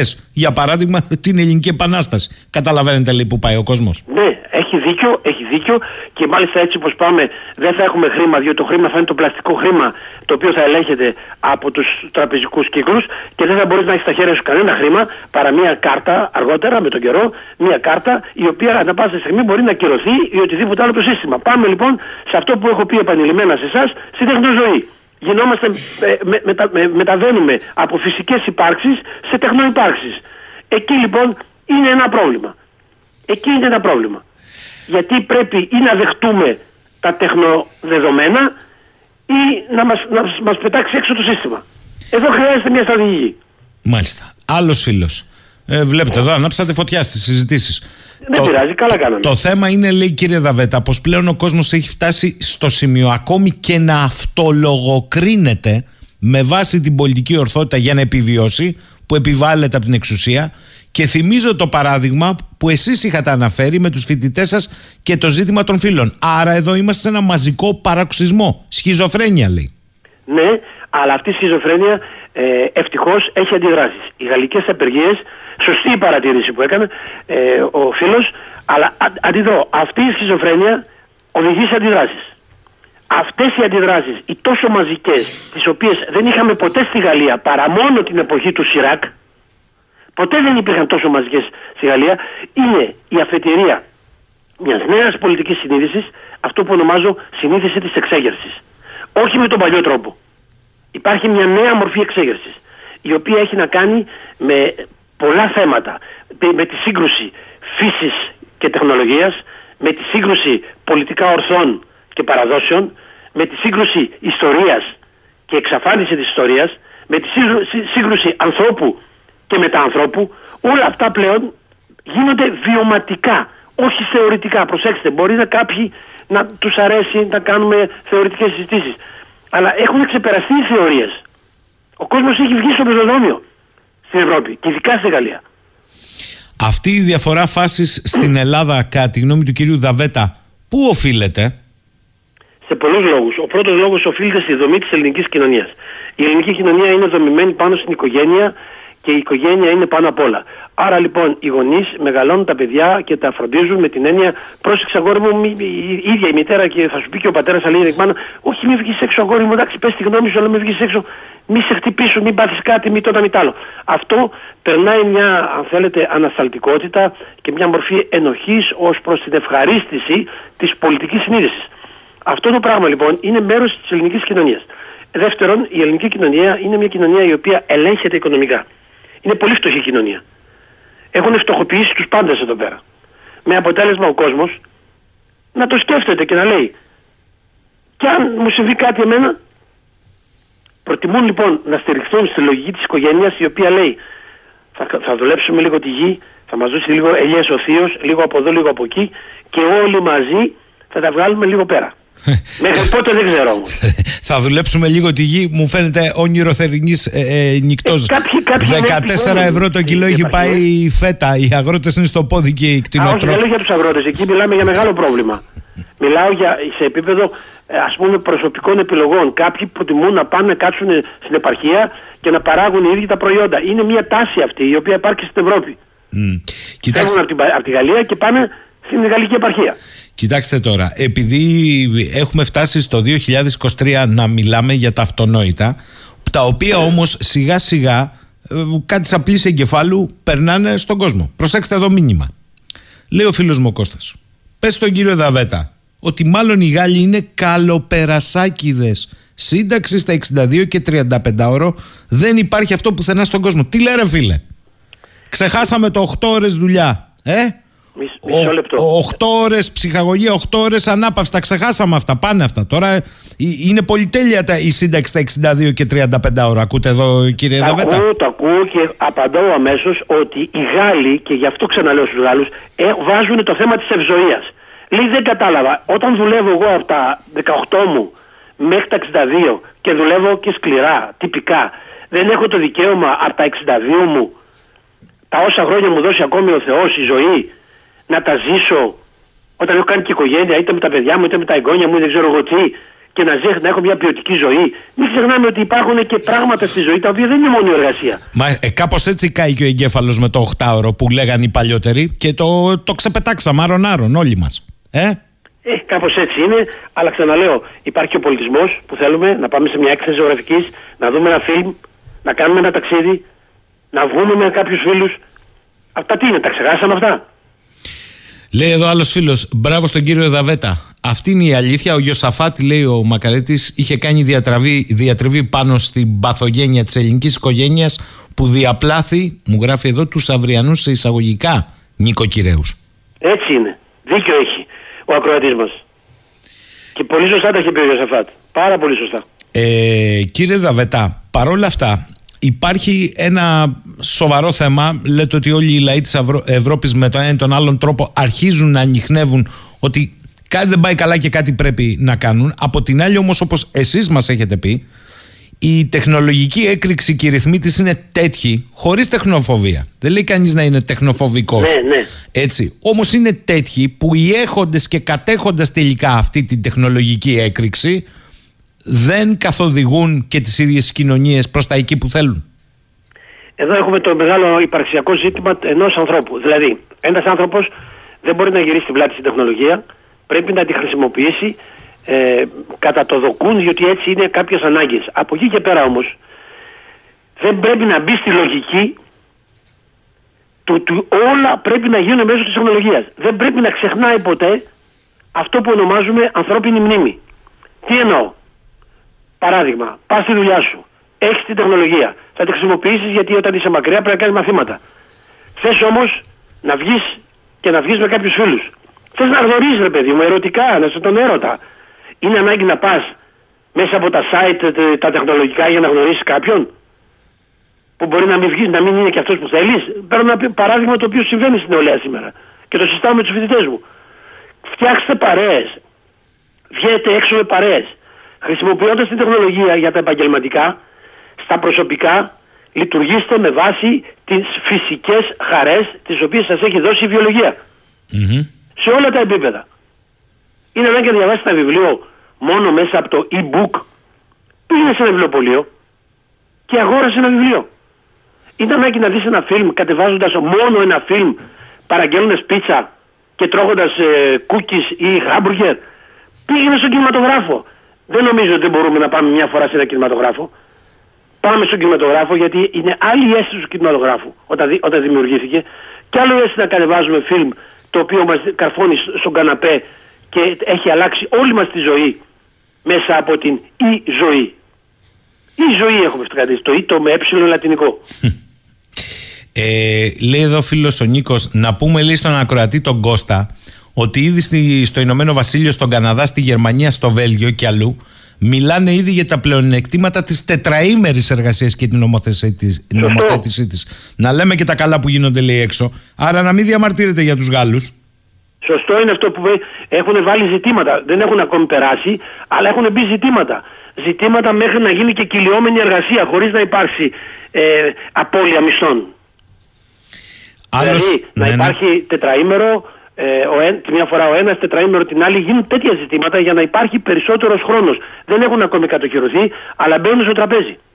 Άλλος φίλος λέει, κύριε Δαβέτα, εδώ πια με την έκρηξη τεχνολογίας της ρομποτικής μιλάμε για κατάργηση της ίδιας εργασίας. Τι συζητάμε τώρα, λέει; Ναι, κα- μιλάμε για κατάρριξη της εργασίας, αλλά, αλλά υπάρχει μια άλλη μορφή εργασίας. Δηλαδή, καταργούμε την παλιά εργασία, αλλά μπαίνουμε πια στην λεγόμενη ρομποτική εργασία. Δηλαδή, τώρα οι, νέα, οι νέες τάξεις ε, τη εργασία που δημιουργούνται είναι γύρω από την τεχνολογία. Αυτό δεν μας εμποδίζει όμως να συνεχίσουμε να διατηρούμε ζωντανή την ανθρώπινη μνήμη. Εγώ δεν λέω παράδειγμα να μην α, είμαστε α, ε, ανοιχτοί στις νέες ρομποτικές εξελίξεις, οι οποίες μπορούν να μας βοηθήσουν σε πολλά πράγματα. Μπορείς όμως να έχεις και την εξέλιξη και να έχεις και από δίπλα μια ανθρώπινη συμπεριφορά. Στο χέρι μας είναι αυτό το πράγμα. Δεν, είναι, δεν μιλάμε, δεν ήρθαν να μας πιάνουν με το ζόρι και να μας πούνε ζήστε μόνο μέσα από την η ζωή. Λέει εδώ άλλος φίλος. Ε, κύριε Δαβέτα, τι συζητάμε τώρα; Εδώ καταλύεται ο δημόσιος χώρος. Προσέξτε, λέει, ο δημόσιος χώρος, όχι ο κρατικός της κάθε εξουσίας. Άρα, πρακτικά, σε λίγο καιρό δεν θα υπάρχουν δημόσια υγεία, δημόσια παιδεία, δημόσια επιστήμη, δημόσιες υποδομές. Θα υπάρχουν μόνο εταιρείες και αυτές θα είναι η νέα πατρίδα μας. Έτσι είναι και οδηγείται μάλιστα θα έλεγα εγώ θα το πήγαινα κάποιο παραπέρα. Μιλάμε πλε- πλέον ότι ο- ο- η ζωή του ανθρώπου θα είναι και η πατρίδα και όλα αυτά θα είναι η τεχνολογία. Αλλά ξαναλέω, δεν μας εμποδίζει τίποτα από το να μπορέσουμε να κάνουμε στη μία να είναι η τεχνολογία και στην άλλη στην καθημερινότητά μας να μπορούμε να έχουμε ένα δικό μας ανθρώπινο οργανόγραμμα. Σας το λέω αυτό γιατί υπάρχει παράδειγμα το βλέπω στο πανεπιστήμιο. Οπότε εγώ πει στους φοιτητές μου, πάμε έξω όλοι μαζί να φάμε κάτι, έρχονται όλοι. Κάποιοι άλλοι καθηγητές δεν το κάνουν. Προτιμούν να τους βλέπουν από εξ αποστάσεως. Εγώ επειδή έχω μια άλλη ας το πούμε αντίληψη των πραγμάτων, το λέω στους φοιτητές. Και με το που τους το λέω έρχονται όλοι. Ξαναλέω όλοι. Δεν υπάρχει ένας φοιτητής που δεν με ακολουθεί. Πάμε, ναι, κύριε, πάμε να φάμε. Και πάμε και βόλτα στο Σικουάνα μετά. Είμαστε 100 άτομα μαζεμένοι. Γιατί έρχονται αυτά τα παιδιά της νέας γενιάς τα οποία είναι κυριολεκτικά γεννημένα μέσα στη- στον τεχνολογικό κόσμο; Γιατί κάποιος τους ξυπνάει αυτό το ανθρώπινο στοιχείο το οποίο είναι σε λίθαργο. Θέλω κλείνοντας να σας ρωτήσω, άρα κατά τη γνώμη σας, τι προλέγουν αυτές οι μαζικές λαϊκές κινητοποίησεις στη Γαλλία; Προλέγουν δύο πράγματα. Πρώτον, το μήνυμα να φτάσει στα ψηλά κλιμάκια ότι κύριοι, ναι, μεν γνωρίζετε ότι θα υπάρχει ένταση, αλλά η ένταση θα σας κάνει να μην μπορεί να πάρετε καμία απόφαση. Θα είμαστε συνέχεια στα πόδια. Δεν θα μπορεί ο Μακρόν να πάρει καμία απόφαση. Ή οι άλλοι Ευρωπαίοι ηγέτες να ακολουθεί αυτή η πορεία. Και το δεύτερο, αν ο Μακρόν θελήσει να διώξει από πάνω του το πρόβλημα και το στίγμα του ε, ενός ε, ε, προέδρου, ο οποίος στη δεύτερη τετραετία ήταν ο πρόεδρος της ακινησίας, δεν έκανε τίποτα, δεν πέρασε τίποτα, τότε μπορεί πονηρά να φτάσουμε στις εκλογές τις βουλευτικές. Αυτό μιλάω σε επίπεδο πρακτικό πολιτικής. Στις βουλευτικές εκλογές. Οπότε εκεί θα βρεθούν οι Γάλλοι και μοιραία και οι άλλοι Ευρωπαίοι που θα παρακολουθούν απέναντι στο δίλημα. Λεπέν η οποία εκφράζει ακόμη το ζωντανό, ας το πούμε, την, τη ζωντανή εθνική παράδοση με σύγχρονα πράγματα ή κράτος, εγώ κάνω διάκριση έθνος και κράτος, ή κράτος παγκοσμιοποιημένο όπως το φέρνει ο Μακρόν κτλ. κτλ. Δηλαδή ο Μακρόν κάνει μια κίνηση ματ για να βγάλει από πάνω την ευθύνη, αν φτάσει εκεί, και να πει κύριε αποφασίστε. Αφού με πρίζετε και δεν μπορώ να βγάλω ένα νομοσχέδιο και μου στη συνέχεια στους δρόμους και δεν λειτουργεί τίποτα στη Γαλλία και δεν παράγει πλέον η Γαλλία, έχει ένα τεράστιο χρέος ε, οικονομικό η Γαλλία και μείωση της παραγωγής σε κάποια θέματα βασικά. Ορίστε, βγάλετε αυτό που θέλετε. Θέλετε τη Λεπέν, βγάλετε τη Λεπέν. Αλλά μην μου φωνάζετε αν μετά οι συντάξεις δεν πάνε καλά. Αυτό είναι μια, αν θέλετε, τρομοκρατική, ενοχική ψυχολογία πολιτική από τη μεριά του Μακρόν προς τους ψηφοφόρους. Δεν είμαι σίγουρος ότι, θα- ότι, θα- ότι θα πιάσει. Αν δηλαδή το τολμήσει, θα είναι για να φέρει μπροστά μια ακόμη μεγαλύτερη όξυνση στο πρόβλημα αυτό που υπάρχει, το πρόβλημα ταυτότητας, πολιτισμού και κοινωνικής κατάστασης στη Γαλλία και κατ' επέκταση στην Ευρώπη. Και τελευταίο ερώτημα από το φίλο τον Κοσμά, το βρίσκω όμως εξαιρετικά ενδιαφέρον. Μήπως τελικά, κύριε Δαβέτα, αυτό που παρακολουθούμε με επίκεντρο όχι μόνο τη Γαλλία, αλλά όλο τον ευρωπαϊκό χώρο, είναι τα απόνερα μιας τεκτονικής σύγκρουσης γεωπολιτικής, γεωπολιτιστικής, όπως έχετε πει, μεταξύ Δύσης Ευρασίας, όπου τα σπασμένα ο πρώτος που τα πληρώνει είναι ο γυρασμένος σε ιδέες ευρωπαϊκός χορός. Τον ευχαριστώ γιατί έτσι είναι. Έτσι ακριβώς είναι, όπως το λέει. Πάμε να φτιάξουμε δύο κόσμους. Οι παλιοί κόσμοι ήταν Ανατολή και Δύση. Τώρα στην Ανατολή θα το ονομάζουμε Ευρασία. Ε, όσο δεν είπαμε για το Ουκρανικό βέβαια, αλλά μπορώ να το αναφέρω στα γρήγορα. Ε, όσο το Ουκρανικό ε, φέρνει τους Ρώσους πολύ κοντά στην, στις άλλες ασιατικές χώρες, Κίνα κτλ. κτλ δημιουργείται ένας τέτοιος άξονας. Και από την άλλη μεριά έχουμε το δυτικό άξονα. Με μια Αμερική ενισχυμένη, ε, κυριαρχούσα και μια Ευρώπη αδύναμη, η οποία έχει ανάγκη μέσα από αυτές τις συγκρούσεις τις μαζικές να βγάλει νέες ιδέες. Και θα ήθελα επίσης πάνω σε αυτό να, να πω κάτι για το Ουκρανικό. Ενώ μέχρι τώρα όλη η γραμμή ήταν στα άκρα εναντίον του Πούτιν, για πρώτη φορά ακούγεται εδώ και τρεις μέρες στη γαλλική τηλεόραση από σοβαρούς ανθρώπους όπως ο Άρνο Κλάσφερντ, ο Άλνο Κλάσφερντ, για, να- για όσους δεν ξέρουν, είναι ένας πολύ γνωστός δικηγόρος. Ο δικηγόρος των δύο Κλάσφερντ, οι οποίοι ήταν οι διώκτε του Ναζί, αυτό των δύο της εβραϊκής οικογένειας, η οποία είχε κυνηγήσει όλους τους Ναζί όπου τους έβρισκε στην Νότιο Λατινική Αμερική κτλ. Και τους συνελάμβανε και τους έφερνε πίσω να δικαστούν. Είναι ο γιος τους, ένας πολύ, πολύ γνωστός δικηγόρος, ο οποίος βγήκε όπως και ο εγγονός του στρατηγού Ντεγκόλ, ανοιχτά στην τηλεόραση και σοκαρίζοντας βέβαια όλους αυτούς τους πολεμοχαρείς και λέγοντας μήπως είναι λίγο βλακή αυτή η τακτική η οποία απειλεί με τρίτο παγκόσμιο πόλεμο. Μήπως θα πρέπει να καταλάβουμε ότι πρέπει να γίνουν επώδυνες παραχωρήσεις και από τις δύο πλευρές. Κάπου μια μικρή απώλεια και από τη μία και από την άλλη πλευρά. Γιατί το μεγαλύτερο αγαθό είναι η ειρήνη. Και δεν είπε κανένας κιχ, σας μιλάω, στο πάνελ όταν μίλησε ο, ο κύριος Κράσφελ. Θέλω... Ούτε ένα κιχ δεν ακούστηκε. Αυτό δείχνει μια νέα τάση η οποία αρχίζει να αναπτύσσεται και η οποία συνάδει με όλες αυτές τις αντιδράσεις οι οποίες αντιδράσεις εύχομαι να γίνει η πηγή μιας νέας Ευρώπης, μια- νέων ευρωπαϊκών ιδεών οι οποίοι θα αποτινάξουν της σκουριασμένη Ευρώπη αλλά δεν θα ξεχάσουν αυτό που ονομάζουμε ευρωπαϊκή ιστορία, ευρωπαϊκό πολιτισμό και ευρωπαϊκή συνείδηση. Γιατί μόνο έτσι δυναμικά θα μπει στην παγκοσμιοποίηση με οποιαδήποτε μορφή η Ευρώπη. Ενωμένη γύρω από την ταυτότητά της, την ιστορία της και την νέα της ζωντάνια. Λοιπόν, κοιτάξτε τώρα εδώ πέρα. Λέει ο Βαγγέλης από το Ηράκλειο. Πέστε στον κύριο Δαβέτα να σχολιάσει τη συνέντευξη της κυρίας Μελώνη, στην οποία επικρίνει τον Μακρόν, η πρωθυπουργός της Ιταλίας, για την εκμετάλλευση της Μπουρκίνα Φάσο για την κάλυψη των ενεργειακών αναγκών της Γαλλίας. Ουσιαστικά η Μελώνη είπε ότι ο Μακρόν δεν μπορεί να κουνάει το δάχτυλο στην Ιταλία για το μεταναστευτικό, ενώ οι πολιτικές του καταστρέφουν την Αφ- Αφρική και αποτελούν αιτία για το μεταναστευτικό. Μισό λεπτό, κύριε Δαβέτα, να πω εγώ στο φίλο του Βαγγέλη. Αυτή είναι η μισή αλήθεια. Την άλλη μισή δεν την είπε η κυρία Μελώνη. Μια χαρά πήγε και υπέγραψε συμφωνίες ενεργειακές με τη Λιβύη η κυρία Μελώνη για να την εκμεταλλευτεί.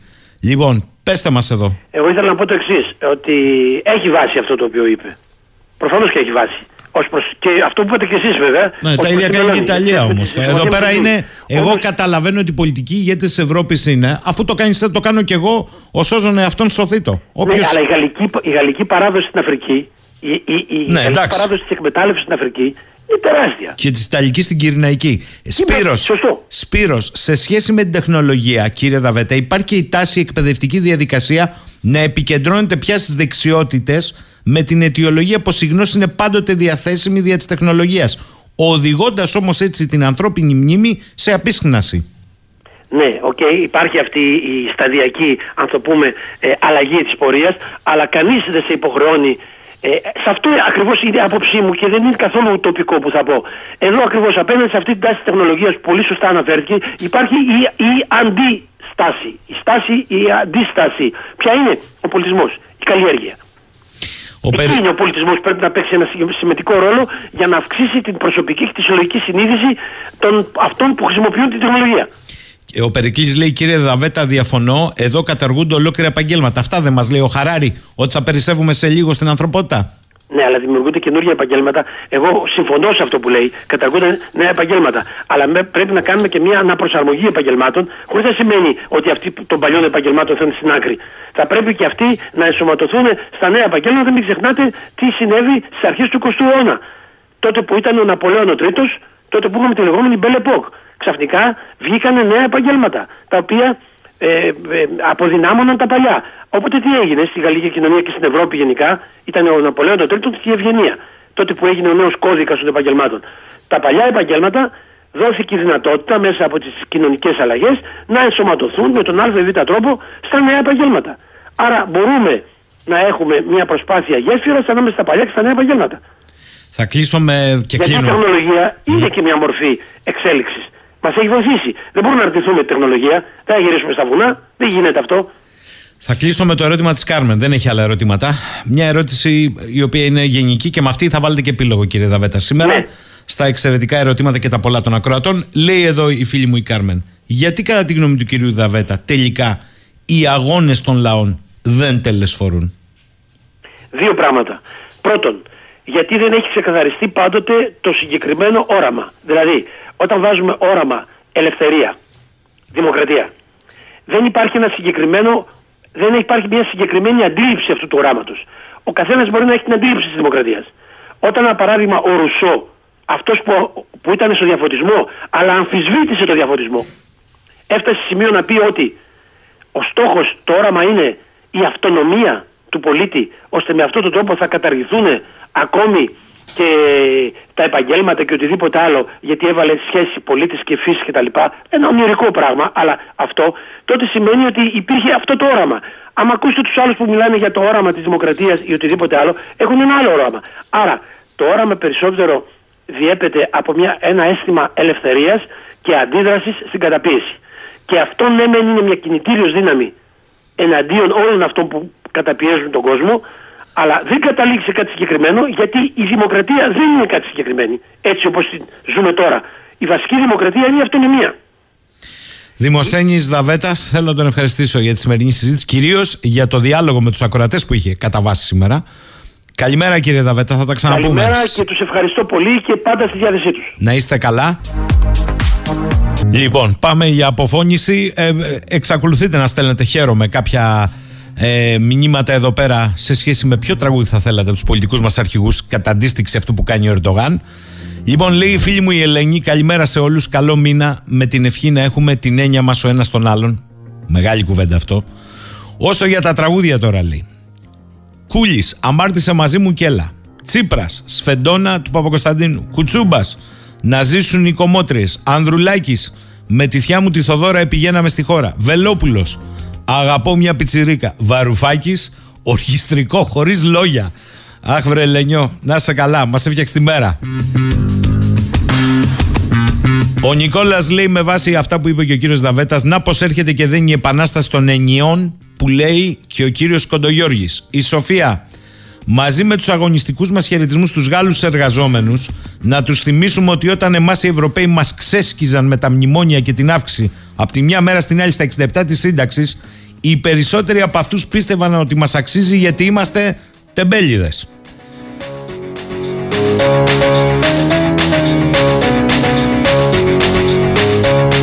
Λοιπόν, φτάσαμε στο τέλος ε, για σήμερα φίλες και φίλοι. Να είμαστε καλά να τα πούμε αύριο πέμπτη. Ε, τις παπαντής, ε. Ναι, ναι. Λοιπόν, πάμε να κλείσουμε έτσι πρώτη μέρα του Φεβρουαρίου επισήμως του τελευταίου μήνα του χειμώνα γιατί ο επόμενος είναι ο πρώτος της Άνοιξης επισήμως. Στην πράξη είναι ατέλειωτοι χειμώνες. Θα κλείσουμε όμως με ένα ωραίο τραγούδι. Έτσι, επειδή η μέρα πρέπει να ξεκινήσει και ο μήνας καλά, με βαθύ νόημα. Καλημέρα σε όλους.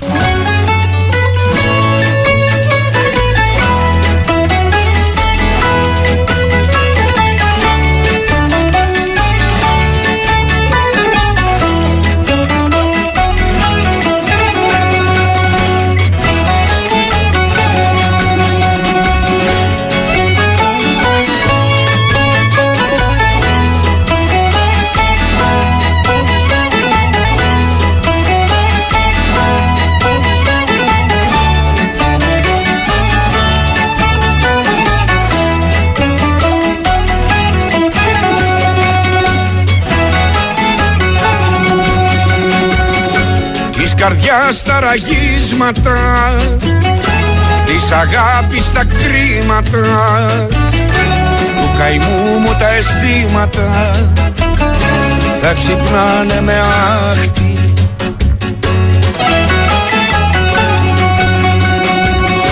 Θα χτυπάνε πισόπλατα Τα φιλιά που δεν ξόφλησα Οι αναμνήσεις που ξόρκισα του τσιγάρου την άκρη.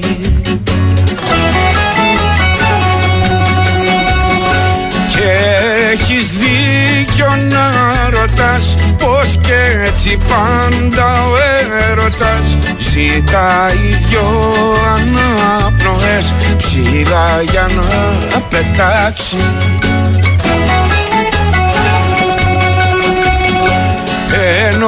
ο μαύρος χωρισμός είναι απόφαση του ενός που την καρδιά του δεύτερου με ένα γεια θα κάψει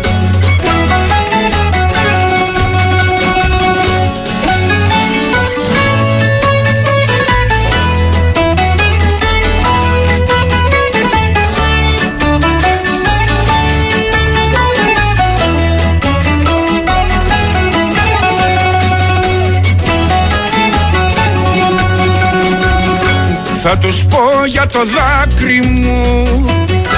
Κάτι μπήκε στα μάτια μου. Θα μετρώ τα κομμάτια μου. Μοναχός σε μια άκρη.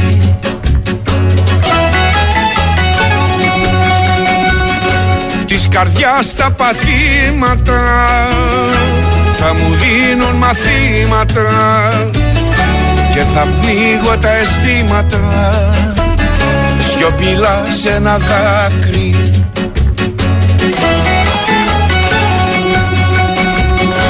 Και έχεις δίκιο να ρωτάς Πως και έτσι πάντα ο έρωτας Ζητάει δυο αναπνοές ψηλά για να πετάξεις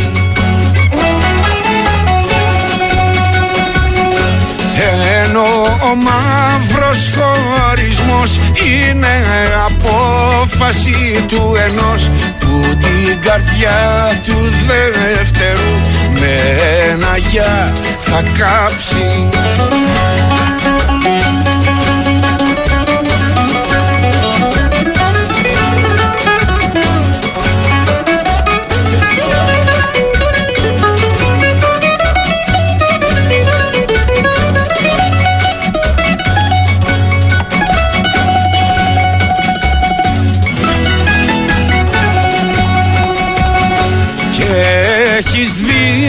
να ρωτάς Πως και έτσι πάντα ο έρωτας Ζητάει δυο αναπνοές Ψηλά για να πετάξει.